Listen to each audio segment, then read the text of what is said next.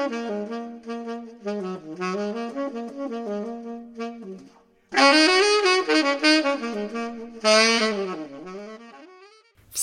привет! Это «Острые языки». Добро пожаловать в наш подкаст. Говорят, Иисус умер за наши грехи.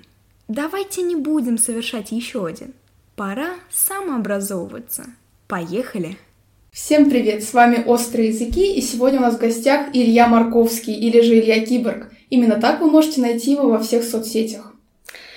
Илья, привет! Привет. А, расскажи, чем ты занимаешься? Мне кажется, от тебя это будет звучать интереснее. Классный вопрос, чем я занимаюсь, сам, сам не понимаю вообще, чем я занимаюсь. Потому что если спрашивают меня, Илья, представься, я обычно говорю, там, я блогер, фотограф, пилот-испытатель Киберук, и тут можно продолжать этот список просто бесконечно. Последнее мое увлечение и новый проект э, – это группа ITX, мы делаем инклюзивную Да. музыку и собираемся выходить на российский шоу-бизнес с, с миссией «Первые киборги наконец-то захватят сейчас всю эстраду». Поэтому, ис- исходя из того, чем я занимаюсь, очень много, все зависит от интересов и времени, куда ты хочешь идти. Да, ты как раз со своей а, со- соведущей, со своей сопартнершей по группе прилетел в Питер. Да, мы вчера полетели на концерт Маригу, потому что на этом концерте... Хороший вкус. Хороший вкус, да. Там есть гитарист Василий Лопатин, и он выступает самым продюсером нашего проекта. Он помогает написать песни, мы записываемся, сходимся, делаем мастеринг, и он не последний человек в музыкальной индустрии. А жанр? Жанр поп, конечно же, поп. Мы попробовали уже запустить три трека на аудиторию от 30 до 40, и что-то как-то не очень пошло, и мы решили, что нужно снижать планку. Помоложе? Да, помоложе, чтобы захватить весь мир, нужно уйти в музыку помоложе. Сейчас мы как раз записали два новых трека. Первый выходит 25 ноября, называется «Ядом». Мы уже, кстати, сняли первый Ого. клип, и так получилось, что в клипе нет ни одного неинклюзивного человека.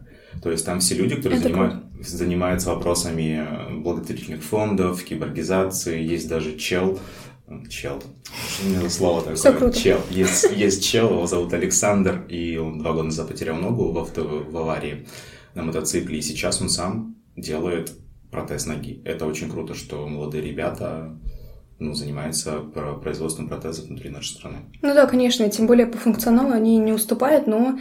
Нет, наверное, чем-то уступают. Ну, в общем, расскажешь, об этом поговорим да, об этом еще. еще поговорим. Да, вот, в общем, у нас выходит первый клип, ребята, если кто сейчас слушает, и Конечно. сегодня уже на, на календаре 25 ноября, вы можете уже на всех площадках послушать трек.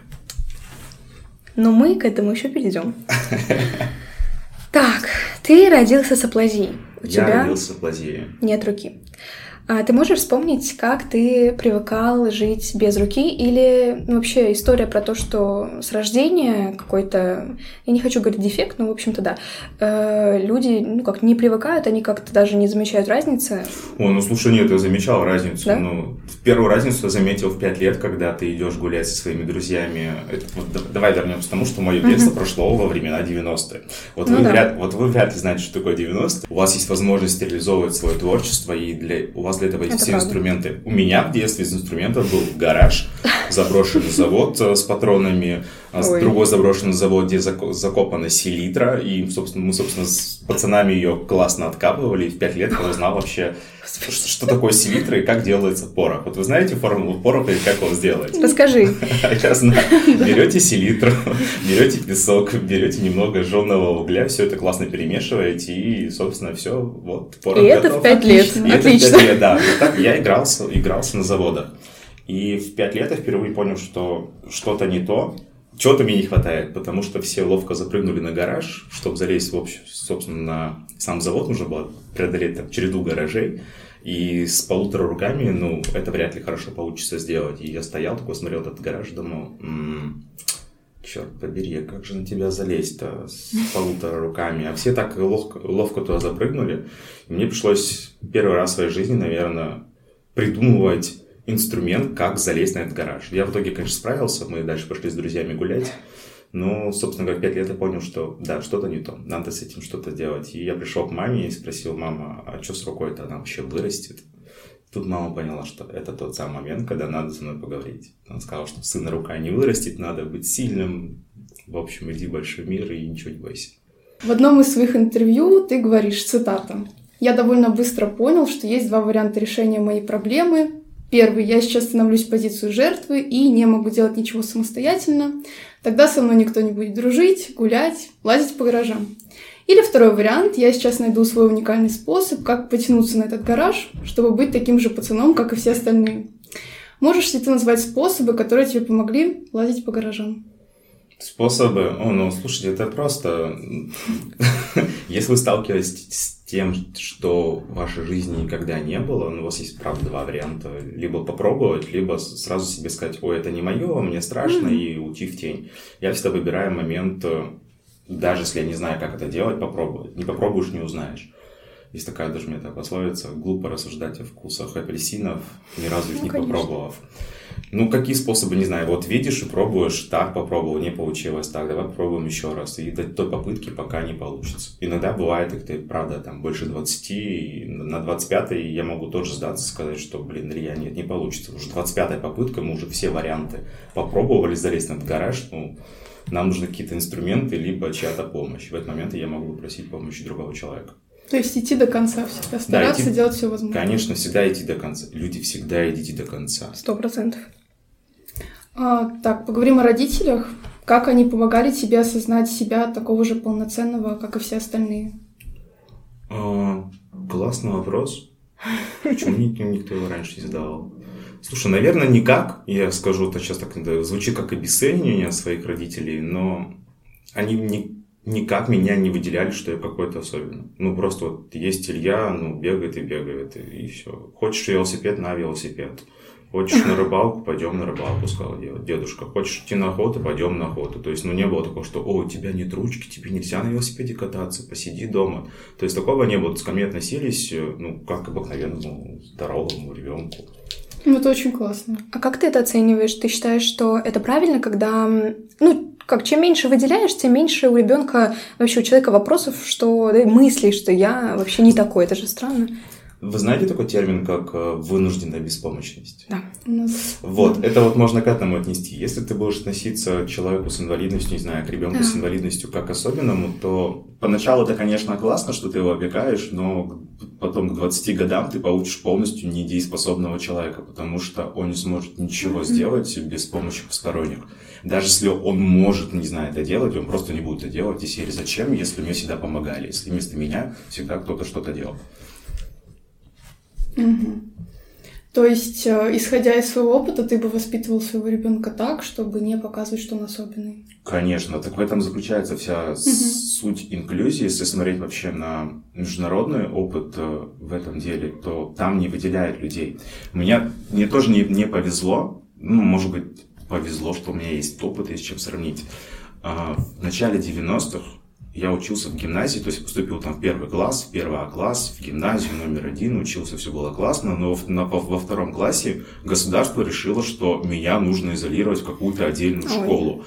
И они назвали ее коррекционной школой. Чтобы вы понимали, меня забирают из гимназии, из моего класса, помещают в коррекционную школу, школу где в классе есть э, не то, что там люди с инвалидностью, а люди из неблагополучных семей. Mm. У нас был мальчик, я помню, что у него, его звали Сергей, а фамилия у него была Илюха. Поэтому я теперь в жизни не перевариваю, когда меня называют Илюха, потому что мне сразу ассоциация с этим человеком. Так вот, он сидел на задней партии, и, чтобы вы понимали, там, не знаю, сколько там ребенку во втором классе, там, 8 лет. Лет 8. А от него пахло так мочою, что воспитательница, руководительница вот так сидела, все время нос затыкала, и ты вот везде находишься с этим человеком.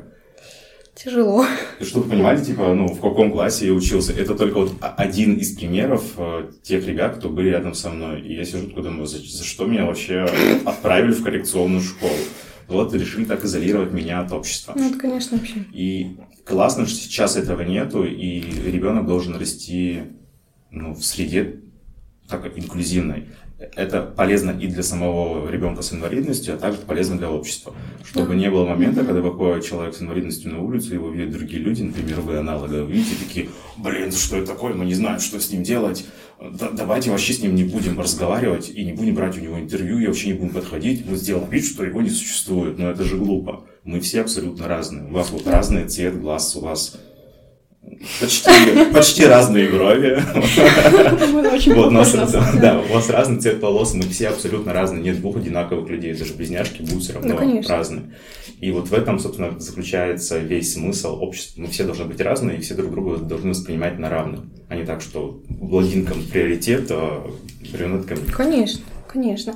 Вообще очень круто, что ты ну, вообще, насколько я знаю, не очень много медийных людей, которые открыто об этом рассказывают и рассказывают свою историю прям э, с пяти до нынешнего времени. И это, конечно, я, ну, если бы я, наверное, была э, человеком с аплазией, да, блин, это очень помогает. Это не то, что помогает, но ты видишь этот опыт, и это вдохновляет. Это круто. А есть еще такой момент, может быть, ну, ты говоришь, человеком с аплазией, ладно, я родился с этим, мне пришлось с детства жить, а ну, да, еще, большинство ну, людей да. теряет свои конечности Конечно. в течение жизни или там приобретает да. другую степень инвалидности в течение жизни, и никто из нас не застрахован. Вы сейчас Абсолютно, сидите, такие, такие классные, красивые, молодые, сейчас вот выйдете вот из Петербурга. Спасибо. Меня постоянно такой страх. И неизвестно, что ну, может конечно, случиться. Да. Тревожность на этот счет вообще. Да, в общем-то, это, да, тут без оговорок, с аплазией родился или в итоге стал а, человеком бесконечности, это не имеет значения. В общем-то, вдохновляет сто процентов. Ты, вау, все хорошо. Ничего.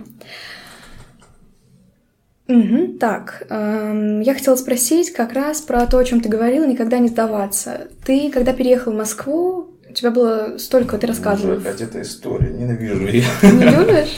Но, блин, это не самый приятный период в моей Понимаю. жизни, и у меня до сих пор, я с ним разбираюсь, с этими а. гештальтами, э, травмами, я до сих пор их отрабатываю. Несмотря на то, что я о них так классно могу рассказывать свободно, но все равно меня это триггерит. Хочешь не говорить про работу? Не-не, конечно, давай проговорим. Это очень важно проговорить, чтобы все знали, что такое может быть. И, Хорошо. И, и это ад.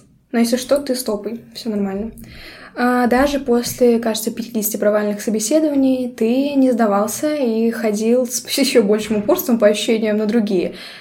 Поделись советами, как ты это делаешь. Почему у кого-то вообще ничего не получается, и они сдаются после первой попытки, а ты, ну, просто, я не знаю, это что-то с чем-то.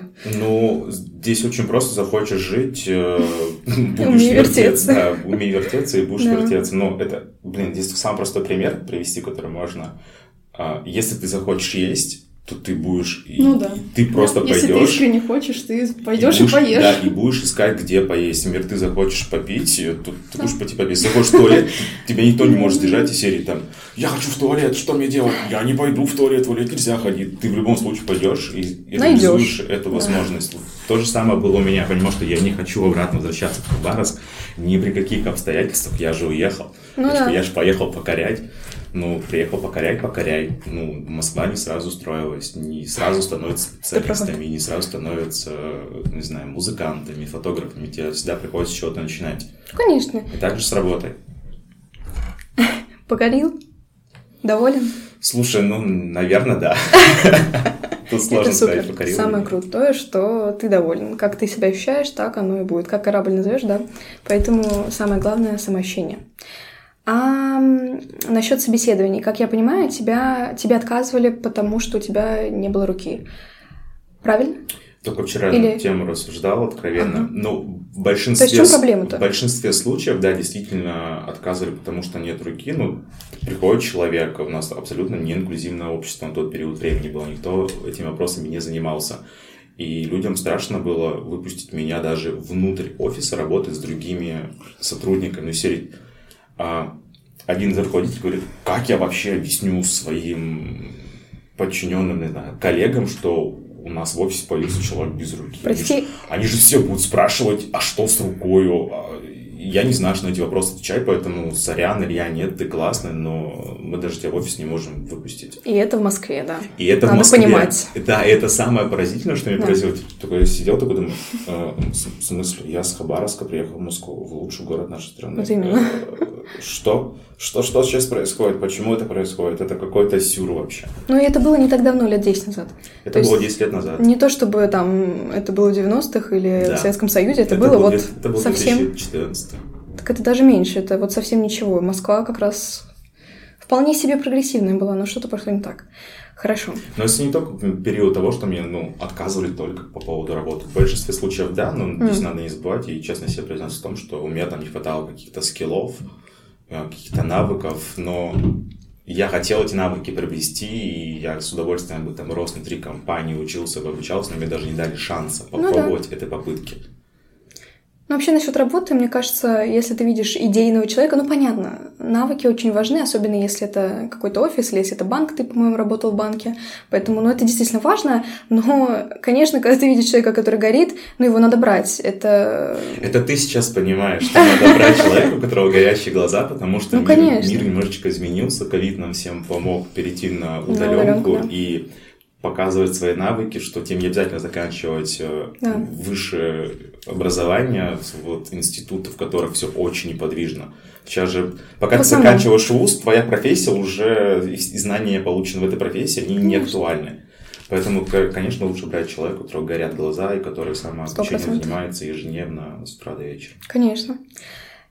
После всех этих неудачных попыток, как ты справлялся с таким непринятием со стороны руководителей? Что ты себе говорил? Как ты себя подбадривал? Это как-то вообще отразилось на тебе? Ну, вот эти 50 попыток. Ну, конечно, раз. ты, смотрите, если да. вам 50 раз ну, сказать, конечно. что вы какие-то не такие, вам, вам чего-то не конечно. хватает, то самоуверенность превращается в неуверенность да. и навешивает кучу комплексов. И вот спустя там даже почти там 10 лет я до сих пор эти комплексы разгребаю. Мне, правда, было в какой-то момент страшно менять работу. В итоге-то я работу, конечно, нашел в хорошей международной компании, но мне было страшно да. потом даже пробовать попытки искать работу в других местах, потому что думал, блин, а если сейчас опять начнется та же история, а, а, а я тут хочу поменять работу, и мне было страшно, что вообще меня могут в принципе уволить, чтобы я опять начну возвращаться в тот период времени, когда тебе нужно ходить по собеседованиям и слышать mm-hmm. кучу неприятных э, эпитетов в свою, в свою сторону. То есть ты ходишь к психологу, правильно понимаю? Слушай, нет, не хожу ага. к психологу. У меня как-то получается, что я сам сужусь и начинаю заниматься самоанализом и понимать, угу. что здесь есть стопы, и с ними нужно что-то сделать. Да, супер.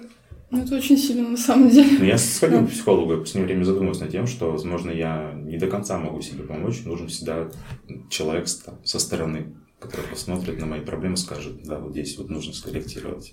Но ты согласен, что всем людям мне правда так кажется. Ну, понятно, что тем, кто не хочет, им это не нужно, но если так, по большому счету, то у всех у нас где-то болит душа, и, ну, хорошо бы сходить и поговорить с человеком, который знает, как об этом говорить, как с этим работать, потому что, когда у нас болит голова, мы пьем таблетку, когда там, не знаю, надо что-то вырезать, мы идем к хирургу, мы не режем себя сами. А почему-то с психологом такая история в России до сих пор, что если ты ходишь, ты какой-то больной, ты какой-то псих, но психолог Мне кажется, это не психиатр. откуда-то вот как раз 90-х, 70-х, да. что из серии ты слышишь психолога, и все сразу представляют да, психолога. Ты больной да, да, сразу. Да, да, психиатрическую клинику, да. тебе он пичкает лекарства. Депрессия – это не болезнь.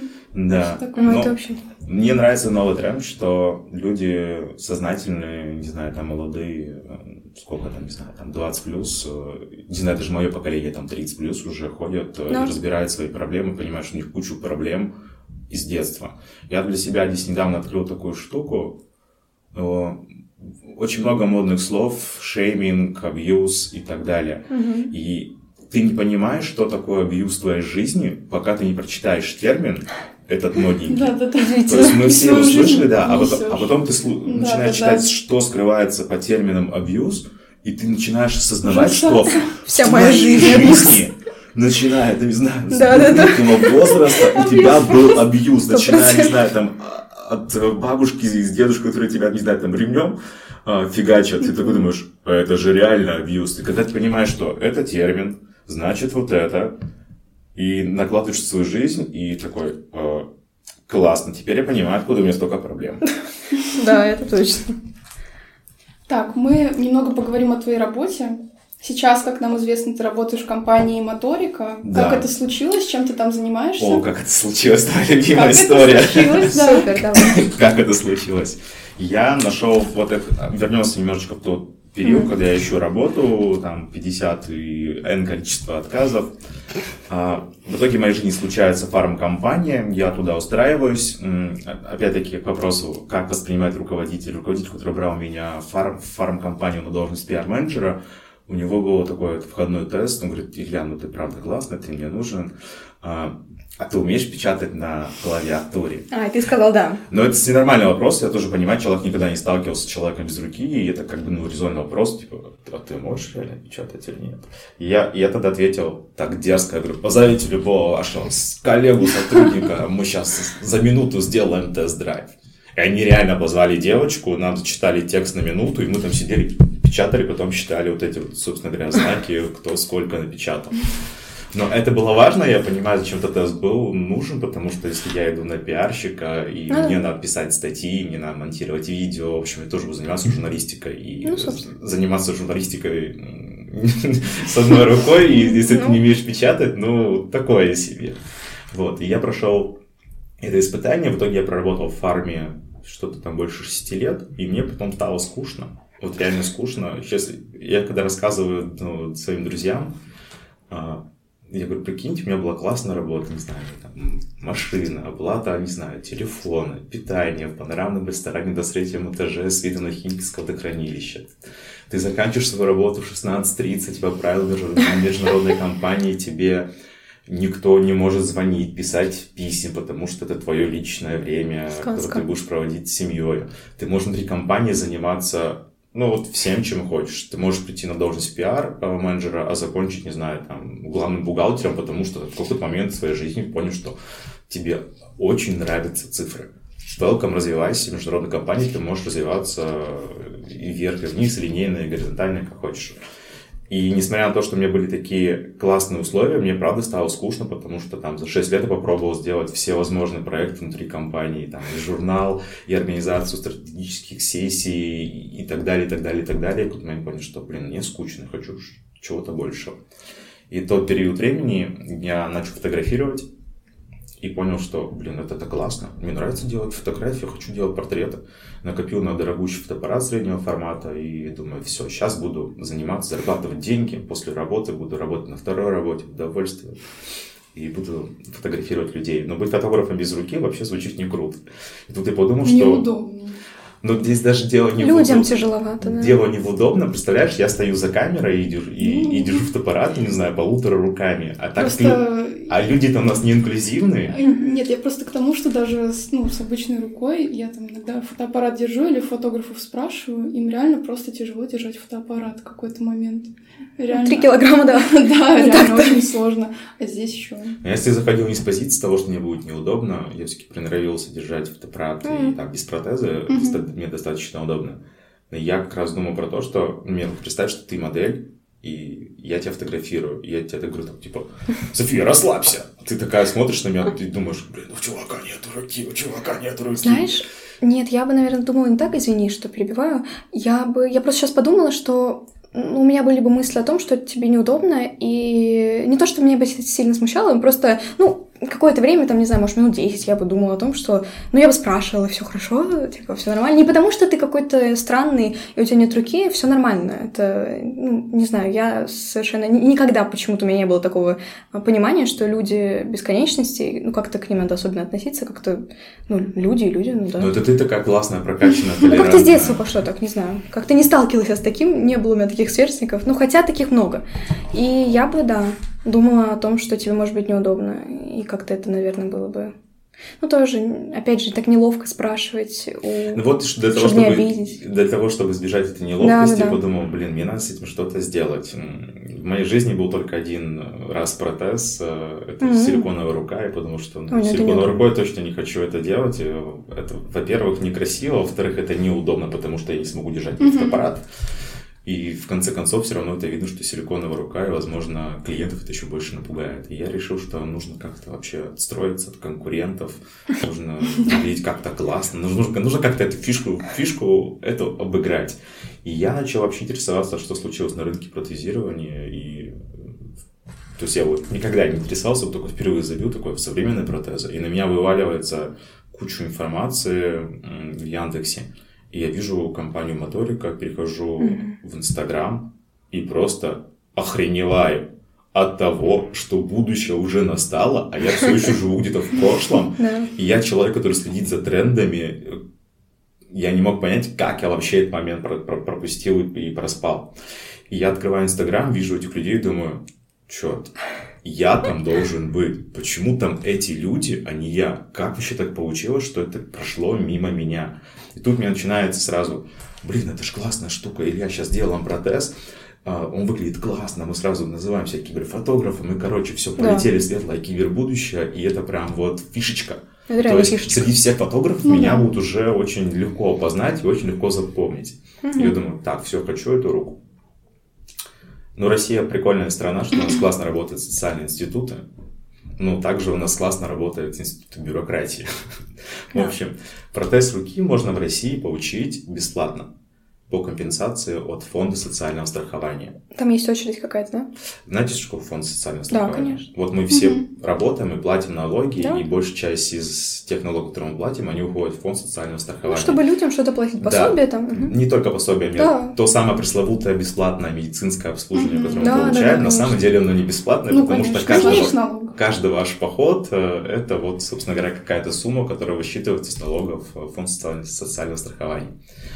И я начинаю оформлять себе все документы, чтобы получить э, протез бесплатно по компенсации. Ну, так я жил в Москве, прописан в Хабаровске. Это mm-hmm. годичная пересылка этих писем. Илья, вы классный, но вам нужно в соседнюю организацию обратиться. В итоге в конце года получаю 21 письмо. И я беру, читаю 21 письмо и понимаю, что меня отправляет туда, откуда mm-hmm. я начинал ровно год назад. То есть у меня такой круг схлопнулся. И в этот момент я подумал, так, Илья, ты схавал, что тебе уволили с работы в банке.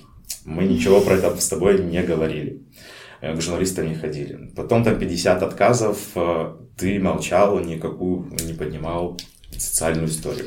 Ну, типа, третий раз мы не можем это схавать, но это уже, это уже все, предел. Надо с этим что-то делать. И я понимаю, что все, и меня разозлили. Сейчас мы всем наваляем. Я пишу... Мстить. Да, я, я прям очень разозлился. Я написал открытое письмо в Инстаграм и параллельно э, взломал почту компании Моторика. Это, кстати, очень просто, ребята, лайфхак, если вам нужно попасть э, в любую ну, почту к директору любой компании, вам Супер. достаточно иметь хотя бы один адрес с этой компании. Вам просто нужно посмотреть, как выглядит э, транслитерация написания электронного адреса. У меня был, а, один, ну, да. у меня был один электронный адрес менеджера с компании Моторика, и я сопоставил, что типа, например, там, если там зовут, не знаю, Александра Будник, то это будет АБ, да. собака, моторика, да. там, точка И я подумал, так, если его зовут Илья Чех, наверное, это будет IC, либо это будет Илья.чех, и вот я написал там 20-50 э, э, вариантов, вариаций, и на все вот эти вот ящики я отправляю свое письмо с, с предложением, ребят, у вас есть, в общем, два варианта решения проблемы. Вы меня либо берете, либо да, берете. Да, вы либо меня берете, либо вы меня не берете, ну тогда... Ну я приду. Ну тогда я приду, и там журналисты... Либо вы ожидаете, либо... Да, давайте что с этим сделать. Вы делаете классный продукт, но вы о нем не рассказываете. А я могу вам предложить еще классную штуку, что да. серии «Я хочу заниматься блогингом и фотографией, давайте совместим эти классные штуки». Я буду рассказывать про протезы, про то, что с ними mm-hmm. можно сделать, как их можно получить. Э, сделаю вам кучу фото классных, потому что фотки у вас, честно, ну, такое себе. Непокупабельные. Непокупабельные дрянь, несмотря на то, что у вас классные пользователи, ну, фотки самих протезов, ну, такое, оставляют желать лучшего давайте как-то посотрудничаем. И на следующий день они перезвонили. Там еще, было, там еще было, конечно, куча нецензурных слов, потому что я уже вышел на эмоцию. Вот, на следующий день мне перезвонили, я сказал, слушайте, ребята, извините, что такое письмо было грубым. Они сказали, вау, вау, чувак, все классно, все классно, приезжай, пообщаемся. И так, собственно говоря, приехал, пообщался, и мне сделали предложение перейти к ним работать. Ага.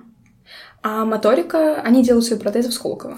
Они делают свои протезы Сколково с Вау. 2015 года. Там тоже такая интересная история. Угу как начинается современное протезирование в России. То есть до 2015 года никто вообще не занимался частным протезированием в России в принципе. То есть компания Моторика стала первой компанией, которая начала заниматься частным протезированием. До этого все, до этого все это время история была государственная. То есть mm-hmm. был институт, у вас здесь есть даже там институт имени Альбрехта в Санкт-Петербурге, mm-hmm. и в нем был сделан первый wow. бионический протез в мире в 1958 году. Но вот его сделали, показали на какой-то выставке, как все раньше работало, показали разработку, и после этого она уехала жить в шкаф.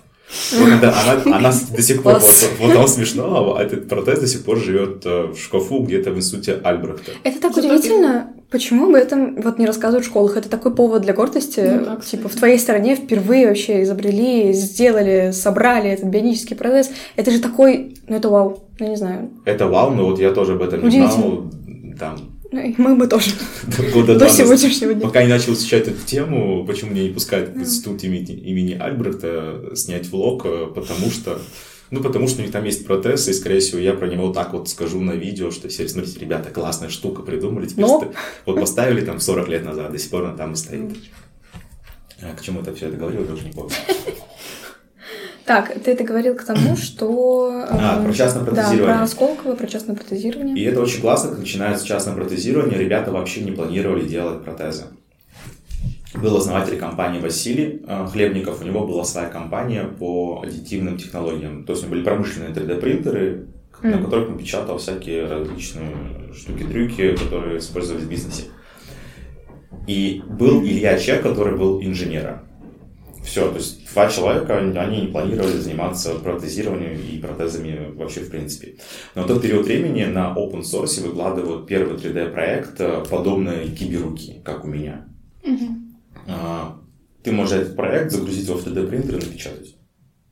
Ну, они такие фановые, молодые стартаперы, такие, типа, о, давайте это сделаем. И они делают вот эту вот э, первую макет киберуки, напечатали его, повертели в руках, посмотрели, посмотрели, что это классная штука, что с ней дальше делать. О, давай найдем ребенка, которому мы вообще вручим эту классную руку. Ну, Нашли ребенка, а, если не ошибаюсь, по-моему, это была девочка, дают э, ну, э, этот протез, и видят, что ребенок там, через 5 минут начинает играть в кубики двумя руками, она там улыбается, смеется, радуется, что ребенок там, ну, представьте, какой какие эмоции у ребенка, Конечно. впервые можно взять, там, не знаю, стаканчик, кубики, поиграться там, с куклой. И они в этот момент понимают, что, о, это же классная тема. Да. Это социальный бизнес, плюс ты делаешь, э, зарабатываешь деньги, плюс Помогаешь развиваешь людям. технологию, и в-третьих, ты помогаешь людям. Это же классно, классно. И они начали масштабироваться, масштабироваться, и вот так мы постепенно выросли до 4000 пользователей и стали, наверное, самым классным стартапом Сколково. Мы самый классный стартап Сколково. Да, это именно так. Без сомнений. А кто такие пилоты-испытатели и как ты им стал? Пилот-испытатель. М. Ну Вот я пришел работать в Сколково, начал делать влог, рассказывать про протезы, А, так как они меняются практически Каждый год. даже не каждый год.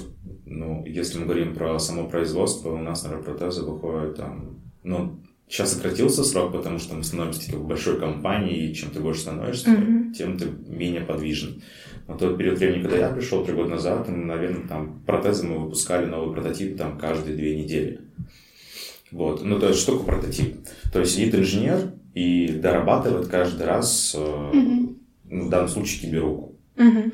То есть такие ребята все таки так, давайте, давайте сделаем новые напальчники. Типа, давайте сделаем новые напальчинки. Интересно, они будут удобны или Какая-то нет? деталь. Но они же не Да. понимают. Они, ну, как они они, же мо- сами не носят их. Да, они могут понять только на 3D-модели, Да. что эта штука На работает теории, на получается. теории. Но не как пон- это удобно там? Да, но непонятно, будет ли это работать на практике. Вообще. И, и, собственно говоря, я начинаю эти штуки тестировать. А с чего все началось тестирование? Я пришел снимать в Сколково видео про протез. Очень И мой первое же видео я ломаю протез. Это мой первый рабочий день, чтобы вы Ладно. понимали. Мне дают штуку, там, мне дают руку стоимостью 200 тысяч рублей. Я иду снимать видео. Ну, реально. А я снимал видео, как, как э, можно ли с протезом руки открыть различные ручки Мгм. на дверях в Сколково. Мгм. Что-то Вот. элементарное. Да, и вот на какой-то из ручки я давлю и чувствую, что, что хрустнуло.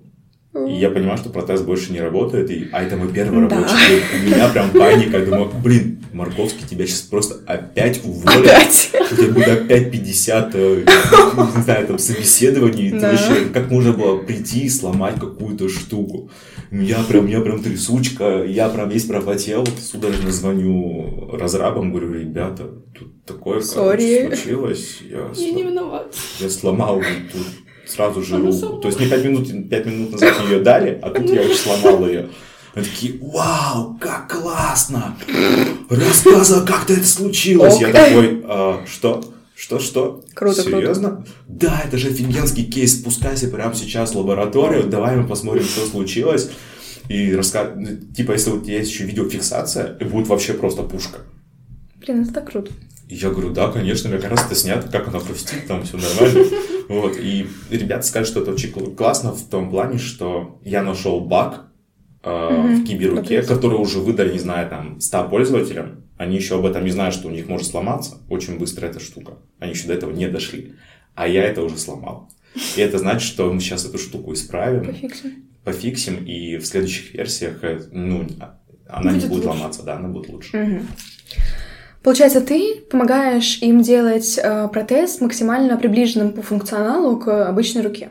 Это и называется э, пилот, работа пилота-испытателя. Нет, ну ты сейчас тоже так взяла, так обесценила, типа, к, обычной, к обычной руке. Мы, наоборот, стремимся к тому, ну, чтобы, типа, чтобы руку сделать ну, максимально... Ну, да, версия, да, да, да, улучшенную версию.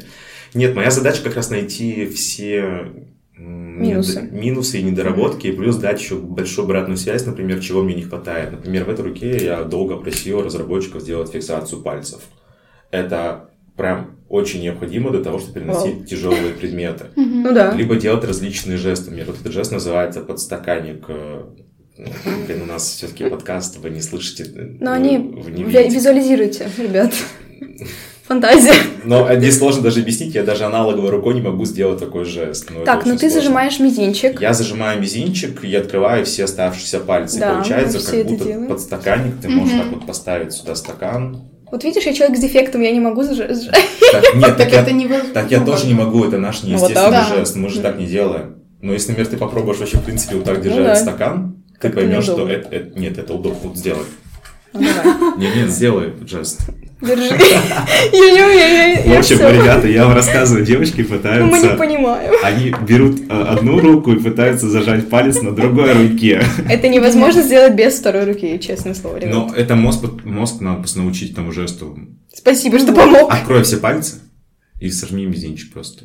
Все? И потом вот так слегка подожми. Мои, мои полномочия, все.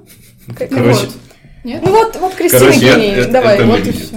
Класс, класс. И видишь, так на самом деле Будьте мне, здесь такая подставочка, да. здесь мы держим, да. и вот большой палец тоже придерживаем, да? Да, я когда подумал, что мне нужна эта штука, я говорю, слушайте, ребята, давайте мы как-то сделаем фиксацию. Они говорят, ну зачем это надо, зачем фиксация нужна? Есть же функциональный склад, этого достаточно. Я говорю, ребята, пожалуйста, давайте просто попробуем сделать фиксацию. И вот ребята делают фиксацию, я это тестирую, говорю, вот пушка, сейчас мы полетим. Все. А можно потрогать его? Да, конечно. А ты можешь взять меня за руку? Да, но я тебе сильно не сожму. Это Потому что ты не можешь или в смысле, а, она не умеет так делать? Это тяговый протез, мне просто не хватает силы а, мышц для того, чтобы, например, сделать тебе больно. Сильно. Но если, если. Блин, и слава богу. Но если, ну, ним многие люди, правда, аналоговые, хотят, э, серии там, типа, сожми мне руку. Я, ну... такие, это что, все? Я говорю, да, а еще сильнее можешь. Я говорю, зачем? А, а зачем еще сильнее? Но бионическим протезом можно навредить налоговому человеку, это правда.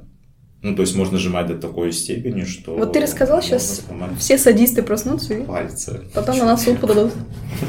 Спасибо. Ну ладно, ничего страшного, не делайте так.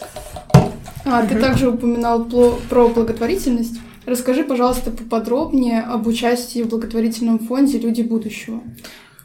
Как я понимаю, ты поддерживаешь эту организацию, что входит в твои обязанности и как это поможет?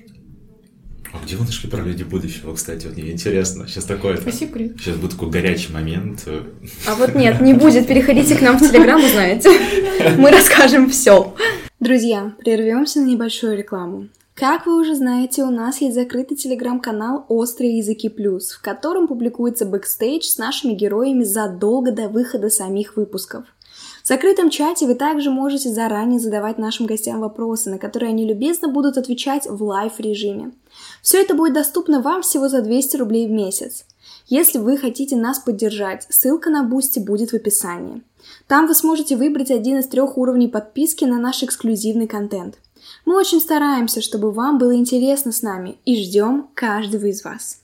О, люди будущего. Да. О, Саша, сейчас я тебе это сделаю приятно. Я okay. когда пришел работать в моторику, первый свой протез я получал через благотворительный фонд. Ну, то есть я не смог себе оформить компенсацию. Угу. И я решил, ну, и компания решила мне помочь, Подавить запустить меня да, угу. через благотворительность. Мое отношение к благотворительности было так, таким, что в моем представлении э, благотворительные фонды помогают там тяжело больным, mm. старикам, либо там детям, а здоровым молодым парням, как я, ну, вряд ли будут помогать, ну, из серии типа, чувак, иди сам заработай. А, mm-hmm. Но это все оказалось на самом деле не так. А благотворительность в России работает, она работает классно, mm. и я думал, что сейчас, наверное, возьмут мою фотографию, мою историю, будут ходить по метро. Просить деньги. Да, по электричкам, просить деньги. Это мое было представление благотворительности. На самом деле, ну, благотворительность работает вообще абсолютно не так. А, все это делается с помощью теперь социальных сетей, это очень просто. Либо ты делаешь донаты. сайт, да, донаты, и люди, правда, охотно жертвуют. Это причем да. небольшая сумма, даже, не знаю, один рубль э, правда, один рубль помогает э, кому-то, ну, оказывает помощь. Даже одного рубля достаточно для того, чтобы помочь. И мою историю пичат э, фонд Добряки и Ирена Понарошку. Угу. И мы буквально за два дня собираем мне на первый протез. И всю эту историю помогает делать э, Александра Буник, который работает в моторике, занимается благотворительностью. Угу. Вот, своего фонда еще нету, поэтому мы сотрудничаем, сотрудничаем с соседним фондом. Люди будущего. А, не, нет, тогда еще mm. не существует люди будущего. Вот, Александр помогает мне сделать протез, а потом э, она уходит из моторики и организовывает свой oh. фонд для mm-hmm. того, чтобы помогать не только делать руки, а вообще все технические средства реабилитации, которые возможно. И Круто. она придумывает такую концепцию, что про, благотворительность можно говорить не в контексте, смотрите, это ребенок, которому ну, нужно срочно помочь, ему будет счастливым, а про то, что это новые возможности что технологии дают каждому из нас новые возможности. Технологии очень дорогая штука, но ее можно использовать, если ты будешь использовать большое количество людей для того, чтобы донатить и собирать на современный протез. Угу. Вот, я пригласила стать меня амбассадором, и мне эта идея очень нравится, что это не просто там фонд, а это фонд про людей будущего. Это, конечно... Ну, люди будущего говорящие название в этом плане, да. Э, все вот эти вот э, технологические прелести нашего настоящего, уже не будущего, что радует. Это, конечно... Ну, это супер название, само говорит за себя, поэтому, я думаю, все сразу поняли, о чем речь. Хорошо. Самое интересное. Ты ездил недавно э, в экспедицию. На Северный полюс. Да, и ты был на атомном ледоколе. Это такая огромная махина.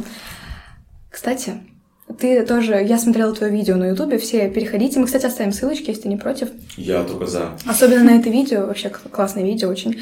А, там все про этот ледокол. 10 дней моей жизни монтажа. Да. Не, не, не погиб на монтаже. Поэтому оцените. И ты там рассказываешь, что их всего в мире шесть, и один как раз есть в России. Поэтому это тоже повод для гордости. Ребята, стыдно не знать, надо знать.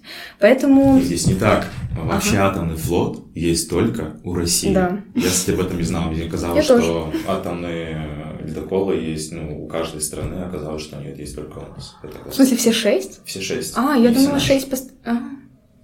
Атомный флот есть только у России, все остальные ледоколы не ледоколы. Хорошо. Так вот, переходите, смотрите про все это. Там, конечно, огромное видео, очень интересно. Ну, не то чтобы огромное. Ладно. Так вот, как это было? И вообще, как ты там оказался? Зачем? Почему? Это 40 тысяч долларов. Почему ты вообще согласился? Это... Странно, да? Почему согласился? Да, ну... Нет, это круто, но... Это невообразимо. Это, во-первых, это что-то, да, это кажется, что мы посмотрели какой-то фильм, и там, типа, все это на самом деле на зеленом фоне снято, там просто фичи эти сделали, и все, мы такие, а, понятно, понятно, мы тоже так умеем. Так как это было? Там тоже такая интересная история. Мне два года назад предлагал а, друг съездить на Северный полюс. Я говорю, слушай, ну окей, сколько это стоит? Он такой, 40 тысяч долларов, давай копить. Я говорю, слушай, давай копить. Я говорю, слушай, копи, я лучше на квартиру буду копить, чем на поездку на Северный полюс. Северный Реально. полюс это классно, но недостижимо, дорого, и Понимаю. я сейчас не в том финансовом состоянии, чтобы себе так изи позволить поехать на Северный полюс в экспедицию. Проходит время, мне раздается звонок, э, и говорят там, Илья, здравствуйте. Я говорю, здравствуйте. А, хотите поехать на Северный полюс на экспедицию? Я говорю, а, смешная шутка. Я говорю, знаете, эта штука, штука стоит? Э, нет, не хочу. Они такие, не-не-не, бесплатно. Ну, Я говорю, в смысле бесплатно? Так бывает? Они такие, ну да. Это детский а, проект «Ледокол знаний» от Росатома, где собирают талантливых 10-11 э, и первый курс угу. института детей ну да, детей еще. И везут в экспедицию на Северный полюс, где их будут обучать э, трансформационные сессии, мотивационные сессии, плюс они будут делать там арт-объекты, заниматься наукой, общаться с классными спикерами, и в итоге дети должны выйти с ледокола спустя 10 экспедиций уже не теми детьми, которыми они заходили, а уже такими прокачанными, они ну, будут да. знать все про атомную энергетику, про то, как спасти Арктику, а, про то, как разобраться своими проблемами, чтобы лететь э, дальше.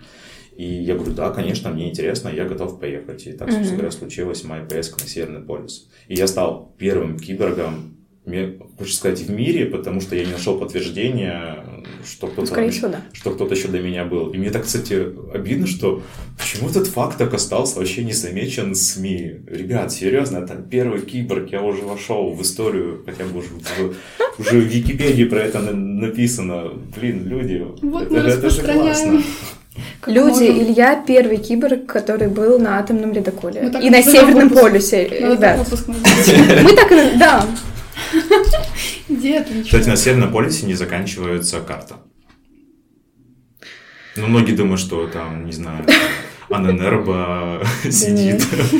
Вы знаете, вы знаете, что такое Аненербо? М-м. Организация? М-м. Вот, не буду говорить. Почему? Расскажи. Ну, не знаю, я читал серию э, книжек э, Маруся. Ага. Вот, эта фантастика написана в России, и там была какая-то тайная организация от гитлеровской вот этой всей истории, mm. что они там скрылись во льдах на, на Северном полюсе, до сих пор они там существуют, и там подводная лодка, его вообще там целый, целый заброшенный или там, не знаю, скрытый город. Атлантида еще существует, ребят, ну, да, поехали. Да, да, да. Ну, на самом деле, если так, типа, начать вбивать э, все эти истории, там, искать в, в Яндексе, поисковых системах, то там прям еще выстраивается Господи, целый, Яндекс, закрыл да, там целый мифический мир, и, и, и я думал, интересно, а правда там, ну, Земля плоская. Я не совсем понимаю. Ого. Земля плоская или нет. Никто же из нас на Северном полюсе не был, но никто из нас не представляет, что там есть. И я тоже всегда думал, что там, не знаю, что-то должно быть такое. Это же Северный полюс. Даже все, все точки Слушай, географические ну, сходятся. Там тишина, там тишина. Там белые медведи. Там белые медведи. Там чистый снег. Там огромный ледокол ядерный. Что еще нужно? Это, это Под тобой 4, 4 вот. километра глубины. Да, Классно. это невероятно холодная, ужасная, губительная вода. А ты такой стоишь на борту и думаешь, как бы не упасть. В общем-то, по-моему, это тот самый э, конец света. Ну, что ну, ж. Может быть. Может быть, да. Не, земля там не заканчивается. Слава богу. Странно. Так, э, давай поговорим о протезе непосредственно. Для тех, кто никогда не видел, как это делать живую, можешь рассказать о том, что именно ты можешь сделать протезом и чем он отличается от обычной руки, на твой взгляд? А, ну, протез это сразу не рука, я сразу хочу здесь да. оговориться, что многие люди, глядя на меня, думают, что «Вау, какая классная штука, сейчас себе отрублю руку, то что поставлю». Не, правда, вот вам смешно, но, но такие не запросы, смешно. но такие запросы раз в неделю прилетают э, в директ и в другие социальные сети, когда люди говорят «О, какая она классная, хочу быть таким же, как ты», и, типа «Где мне можно отрезать руку и поставить?» Я говорю «Воу-воу-воу, люди, это...» Спокойно. Технологии, конечно, классно развиваются, но мы еще не на той стадии, когда нужно менять аналоговую руку, на киби руку. Давайте еще лет 50 подождем, а там вот поговорим на, на эти вопросы. Mm-hmm. Поэтому протез это не рука, а, это гаджет, который помогает тебе вернуть утраченные функции и добавить чуточку новых. Например, там, доставать горячие яйца с кипятка, погладить mm-hmm. кактус, э, не знаю, потрогать ядовитые растения или крапиву. насекомых, или там крапиву, и можно дальше там фантазировать, э, что еще можно сделать с киби рукой. Вот. Возвращаясь к вопросу, что можно делать, ну, смотрите, я за полтора года научился, мне кажется, вообще абсолютно всему ну, все, что мне нужно в бытовом плане. Mm-hmm. То есть есть, наверное, еще какие-то вещи, которые я не освоил, но не потому, что я не хочу этого делать или я не могу это сделать, а потому что пока еще не было надобности. Mm-hmm. И в привычку не вошло. Да, не вошло в привычку. Здесь тоже нужно понимать, что, например, взять стаканчик можно там, не знаю, пятью разными способами, mm-hmm. и все эти пять способов тебе нужно натренировать. Конечно. По-другому это не получится. Это как с велосипедом. Один раз научился ездить, и уже до конца жизни не забудешь. С протезом mm-hmm. примерно то же самое. Научился завязывать шнурки с 25 с 50 попытки, потом у тебя это входит уже в навык, и mm-hmm. ты об этом уже даже не задумываешься. Ты умеешь э, со своей рукой завязывать шнурки? Да, Держать пятью- стаканчик. Пятью способами. Пятью способами. Но я все пять не использую, это опять-таки нужно было отработать возражения пользователей, которые получают протез и говорят о том, что я, я ничего не могу с ним сделать. Я говорю, ну что ты, я не могу шнурки завязать. Я говорю, ну давай поищем нужный способ, который тебе подойдет. Из пяти. Да, вот я могу тебе 5, 5 предложить, вот я попробовал разными способами, вот у меня есть 5. Их может быть на самом деле 6, 10, 20, 25. Нет, ну слушай, я завязываю всю жизнь одним, и вся моя семья завязывает этим же способом, поэтому в этом плане завидую. Ну ладно. У тебя Как? просто не было надобности научиться по-другому это делать. Ну да. Ну, наверное, я просто никогда не видела, чтобы люди завязывали по-другому, и как-то такая, ну, существует один способ, все супер класс, я умею.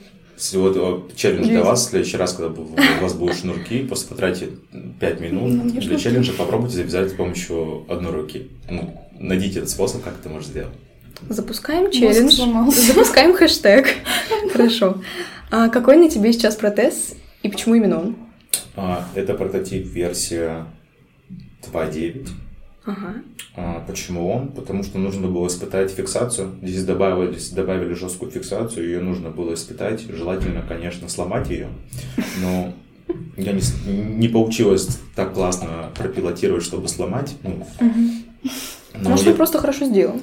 А, нет, кстати, вот э, на той неделе я поменял тягу. Мгм. Она лопнула, Лопнула. потому что я решил киберрукой побить э, резинового Гошу в спортзале, и тяга не выдержала и лопнула.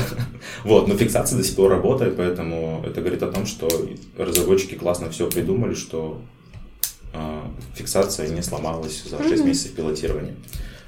Вот, я жду, на самом деле, сейчас новый протез. Это самый последний, да, пока что? Это последний прототип, да. Мгм.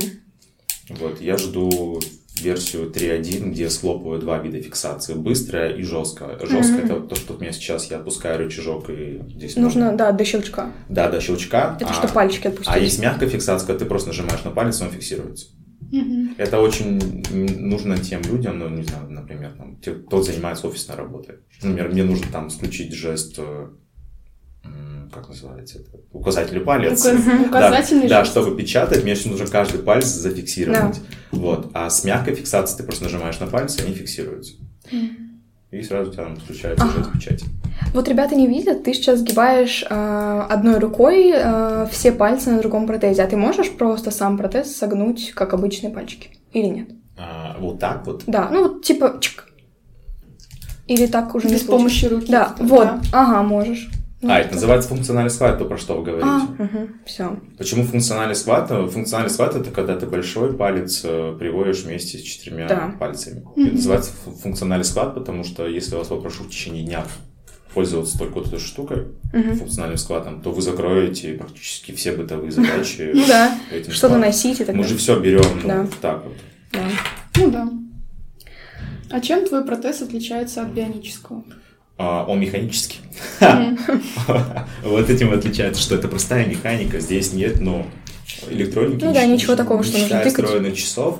а, Это ну, сплошная механика, это очень, очень простая история, но когда я ее увидел, подумал, почему с 60-х годов у, у нас никто подобного Не пользовался. не сделал. То есть э, это очень просто, но никто не реализовал эту идею. Почему я пользуюсь механическим протезом? Потому что я большую часть своей жизни не пользовался вообще протезами. У меня произошла атрофия мышц. Если посмотреть на мои руки, то они будут разные толщины.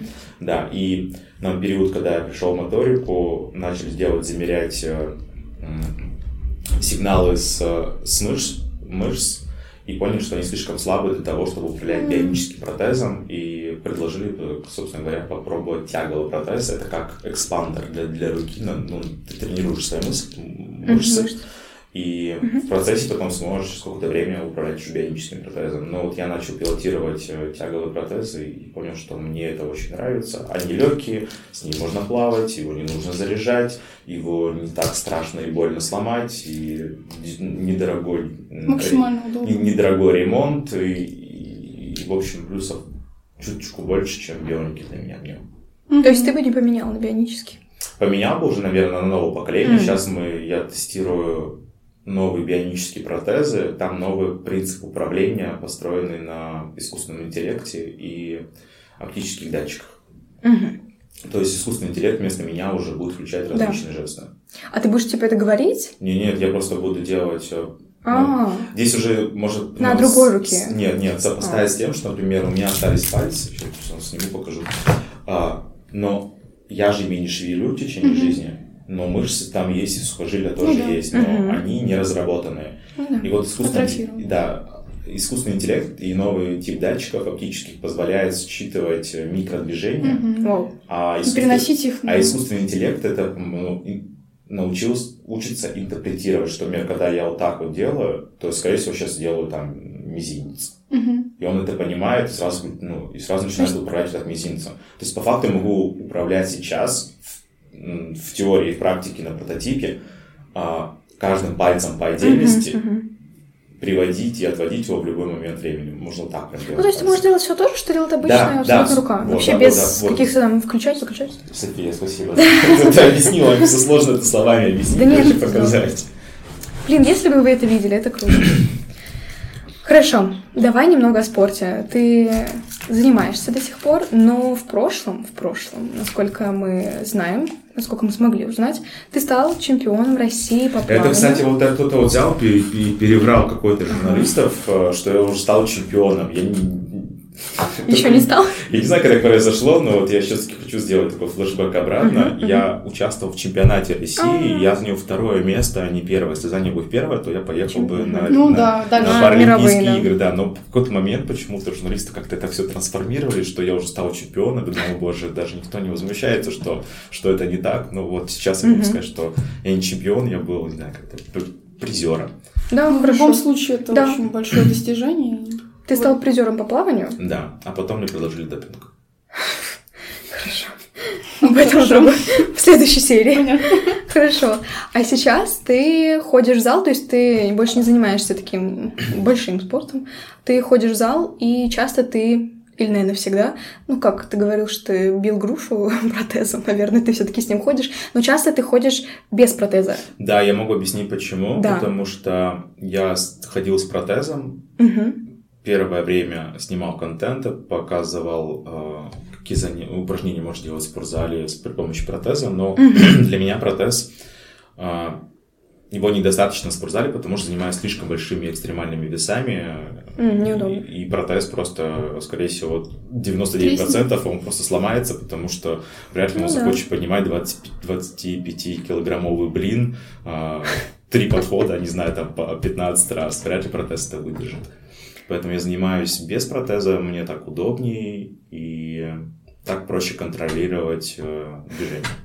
То есть, если ты будешь жениться, и по традиции э, невеста захочет, чтобы ты ее поднимал, ты откажешься? Нет, почему я подниму ее? Одной рукой. Слушай, а мне еще, знаешь, ага. шу, сори, сори, ничего, ничего, рука это... звонит. Рука звонит. Это такая шутка, если я буду жениться, я могу отдать руку и, и, нет, сердце. А, да. Причем в прямом смысле слова могу ну, снять и ну, отдать да, руку. Да, да. Сказать, дорогая, вот рука, все, она теперь твоя. Итак, э, преимущество протеза номер 1 миллион 3227. Да. Хорошо. А, ты, помимо всего прочего, здесь это очень подходит, ты занимаешься улучшением техники речи, правильно? О, вот я сейчас пошел, я понял, что мне адски не хватает э, прокачки. Прокачки. Угу. Когда три года назад я начинал, наверное, тогда было это максимально полезно. А, но сейчас тоже оказалось полезным. Это как это как пройти экзамен. Представьте, что у вас есть все знания, угу.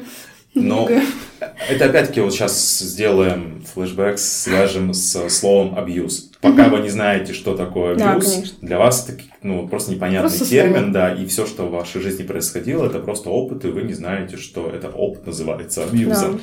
А с техникой речи была, была примерно такая же история. А, за три года я научился сам держать внимание аудитории, стоять с правой стороны сцены, а не с левой. Харизма. То есть я, я набивал шишки на опыте. И угу. тут я прихожу на курсы э, к Елене Ласковой и понимаю, что а это вот так называется. То есть эта фишка уже до меня придумана. придумана, а я интуитивно сам до нее дошел, но не знал, что она так называется. То есть я пользовался инструментом неосознанно. А тут мне дали такую осознанность, сказали, это называется вот так, на пользуйся. Вот, поэтому, да, это полезная штука, всем рекомендую. Угу. А ты можешь дать пару советов тем, кто э, занимается ораторским мастерством или начинает, или хочет? Э, чему ты такому научился, чего ты не знал раньше? Какие-нибудь фишечки такие? Фишечки. Ну, у меня, я только для себя свои фишечки, ну, себе запомнил. Давай. То, что мне нужно. Например, бывает часто, когда человек неправильно дышит на сцене, спикер, и м, у него пересыхает горло. А, И ты можешь, конечно, каждые пять минут пить водичку, как, как это, собственно говоря, сейчас делаю я, я, да. Но есть лайфхак, чтобы не пить воду, лу- лучшая смазка для наших голосовых связок – это слюна. И чтобы ее вызвать, а, тебе просто нужно надкусить кончик языка. Ну, попробуйте. И у вас сразу начнет вырабатываться слюна. Вот здесь где-то стоит камера, они, наверное, смотрят и думают, вот придурки. Это просто что они делают, чем они занимаются? Это логопед пришел им тренировать их или что? Вот. И второй, второй лайфхак, если вы хотите собрать все внимание публики и зала на себе, ну прям вот максимально сконцентрировать на себе, просто отойдите в правую сторону сцены относительно себя. Мгм. Я думала, нужно взаимодействовать с аудиторией. Это тоже нужно. Но э, я если- вообще если, так- если ты хочешь прям вот так все внимание Да. сосредоточить на Справа себе, именно? Просто уходишь в правую сторону. Все внимание зала становится Кстати. на тебе.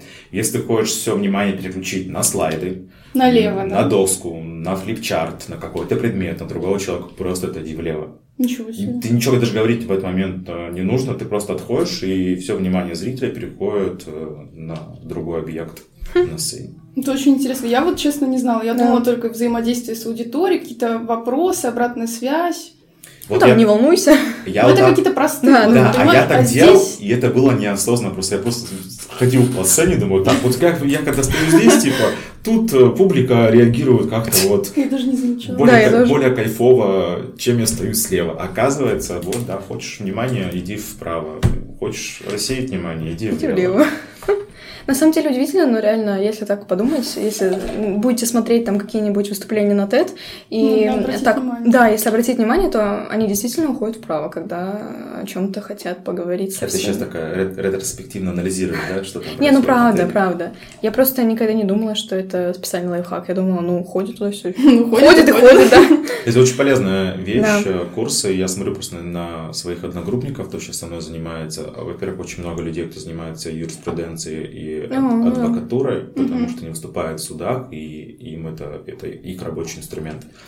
А есть еще другая часть людей, которые просто приходят и учатся Для говорить. себя. Мгм. Да, для себя и максимально. Для прокачиваются. выступлений, да.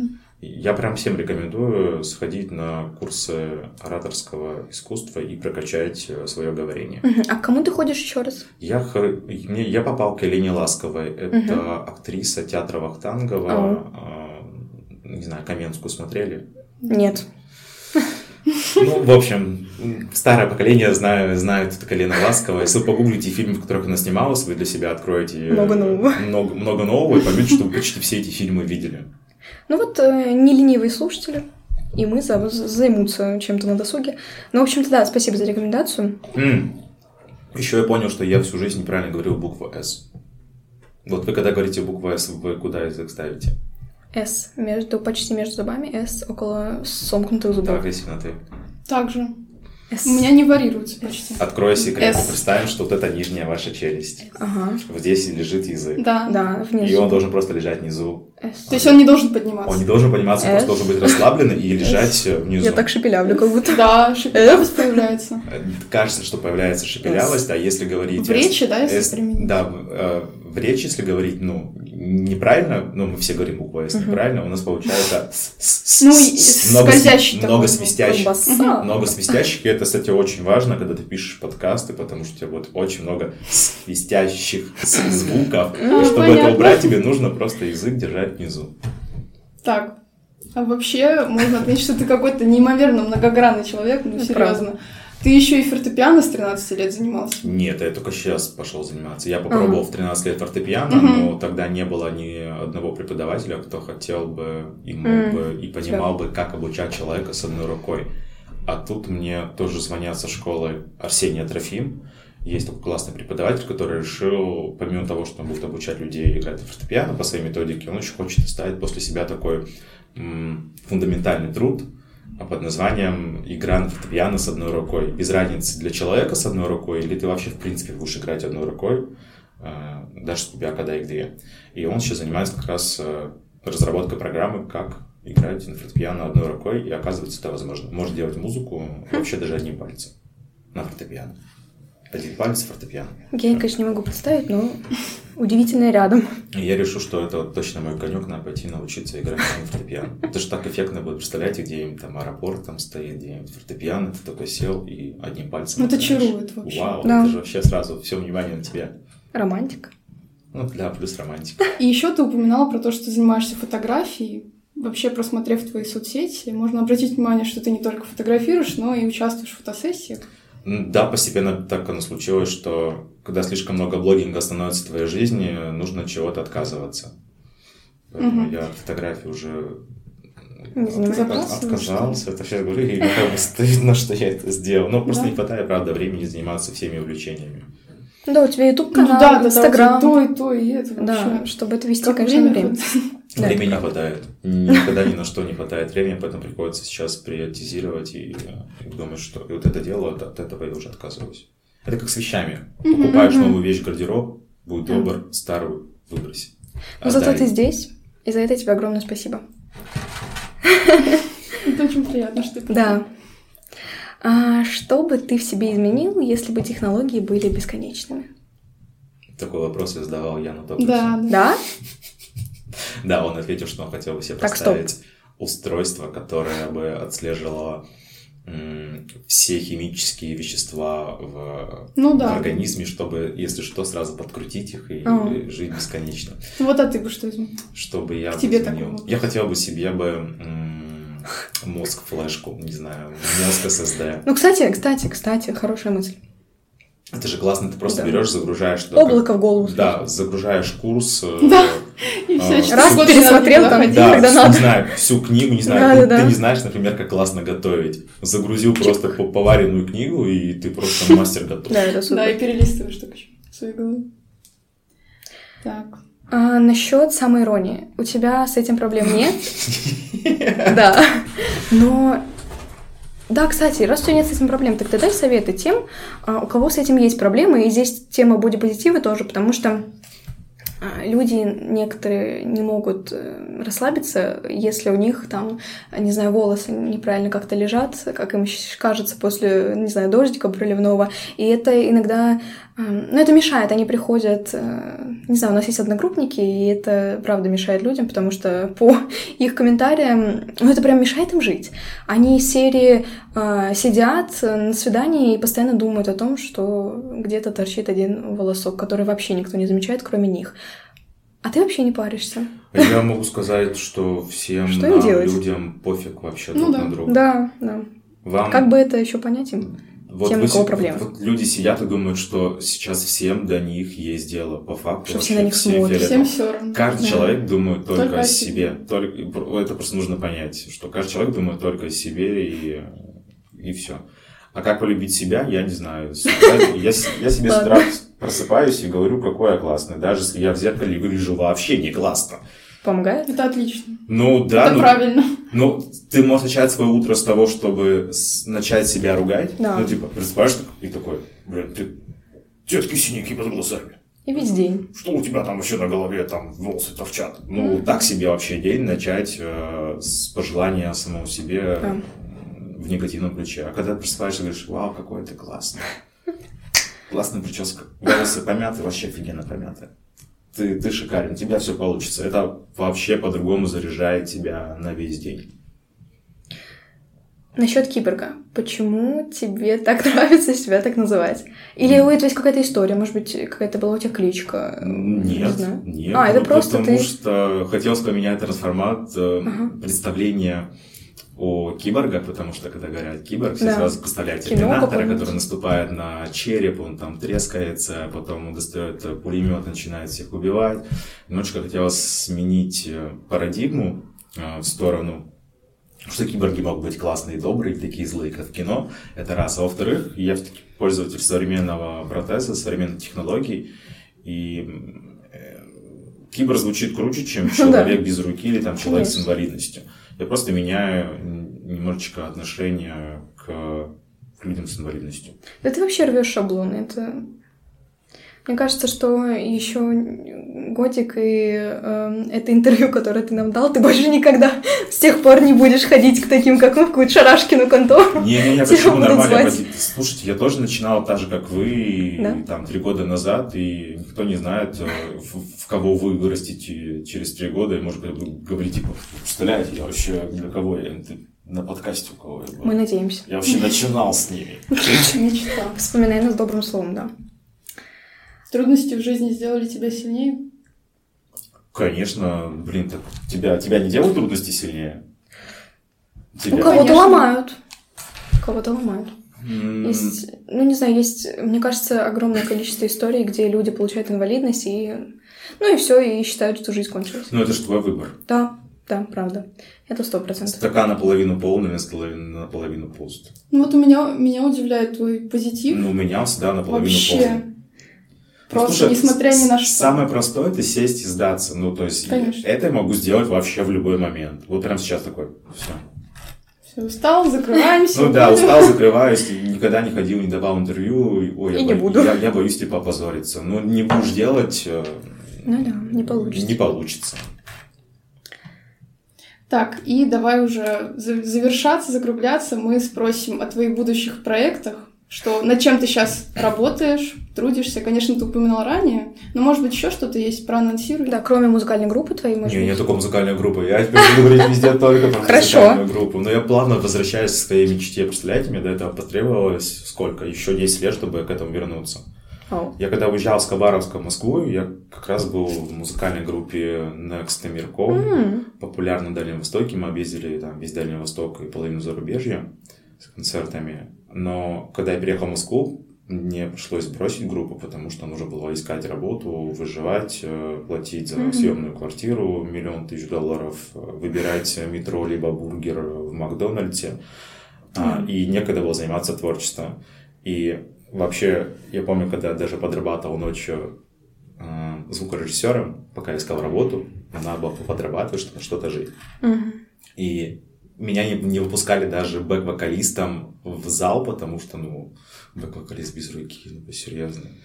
Вот, мальчик, ты можешь сидеть вон там, за стойкой, видишь, вон ту стойку большую, за стеклом, вот там ты будешь сидеть и желательно в зал не выходить. Просто крути на пульте свои барашечки, чтобы все классно звучали. Вот, и мне пришлось от этой мечты отказаться. Сейчас появилась возможность, когда я могу обратно заняться музыкой, и мне кажется, тот самый хороший период времени, когда можно это начать делать. Угу. Вот, и мы с подругой решили, что мы хотим немножечко поменять отношение к людям с инвалидностью и вообще максимально популяризировать боди-позитив э, киборгов, э, людей с инвалидностью, всю нашу инклюзию, разнообразие, которое существует э, хотя бы в России, окей, в России, в мире, в России. Все это вынести на сцену, и поэтому музыкальный проект для меня сейчас самая такая важная часть. И мне хочется все-таки попасть на федеральные каналы, с этим тоже есть большие проблемы. Мне уже в этом году летом отказали в, в, в участии в шоу. Опять-таки, нет руки, нету шоу. Ты такой, серьезно, да, люди, странно. 20, 22, вы серьезно, почему так происходит? И мне хочется показать, что вы были неправы. Угу. Люди с инвалидностью тоже могут быть на сцене, Абсолютно. могут быть классными. Просто дайте хотя бы шанс. Я не говорю про то, что моя музыка самая классная в мире. Вы мне просто шанс дайте выйти, попробовать себя. А когда тебе даже не дают шанса, ну, это слегка... Это много убито. говорит об обществе. Это же дело не в обществе. Ну как? А кто принимает решение? Общество? Ну, продюсер. Ну, нет, если есть запрос, есть и предложение. Это всегда работает так. У нас же капитализм. Мы все потребители, так ну, что... Ну, слушай, сейчас я не, не думаю, что у, публики есть запрос, типа, дайте нам человека без руки на Дайте сцене. нам киборга. М-м. Мне кажется, такого запроса нет, но ты можешь сама же сделать этот запрос. Конечно, да. Провоцировать тоже можно, это правда. Хорошо, а насчет анонсов? Что-то уже можно послушать? Как мы уже что-то можно послушать. Супер. У нас уже вышло три трека группы ITX. Наберите просто IT В общем, наберите iTix. Как слышите, так и пишите iTix. Или наберите Илья Киборг. Самое простое, что вы можете сделать, чтобы найти нашу музыку. Мы записали уже три трека, мы их э, зарелизили, и сейчас будут выходить э, вообще бомбовые треки.